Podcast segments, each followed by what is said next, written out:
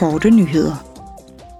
Europaparlamentet har i de seneste måneder vedtaget en række omfattende reformer, der skal styrke parlamentets integritet, uafhængighed og ansvarlighed.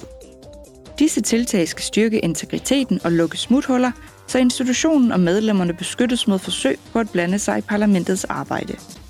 Parlamentets formand Roberta Metsola mener, at reformerne øger integriteten i parlamentets systemer, gør beslutningsprocessen mere transparent og styrker parlamentet som helhed.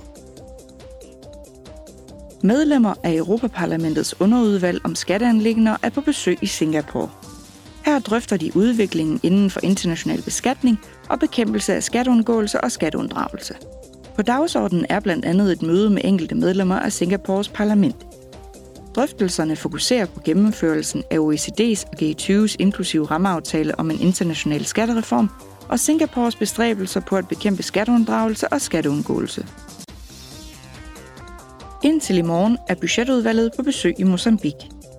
Hovedformålet med besøget er at vurdere landets mest presserende behov med hensyn til finansiel støtte. Udvalgsmedlemmerne vil mødes med lokale myndigheder, nationalforsamlingen, partnere som f.eks. FN-agentur og Verdensbanken, og europæiske agenturer, der gennemfører EU-finansierede programmer. Endelig omfatter programmet også møder med civilsamfundet, NGO'er, herunder kvindeorganisationer og LGBTIQ plus organisationer samt fagforeninger.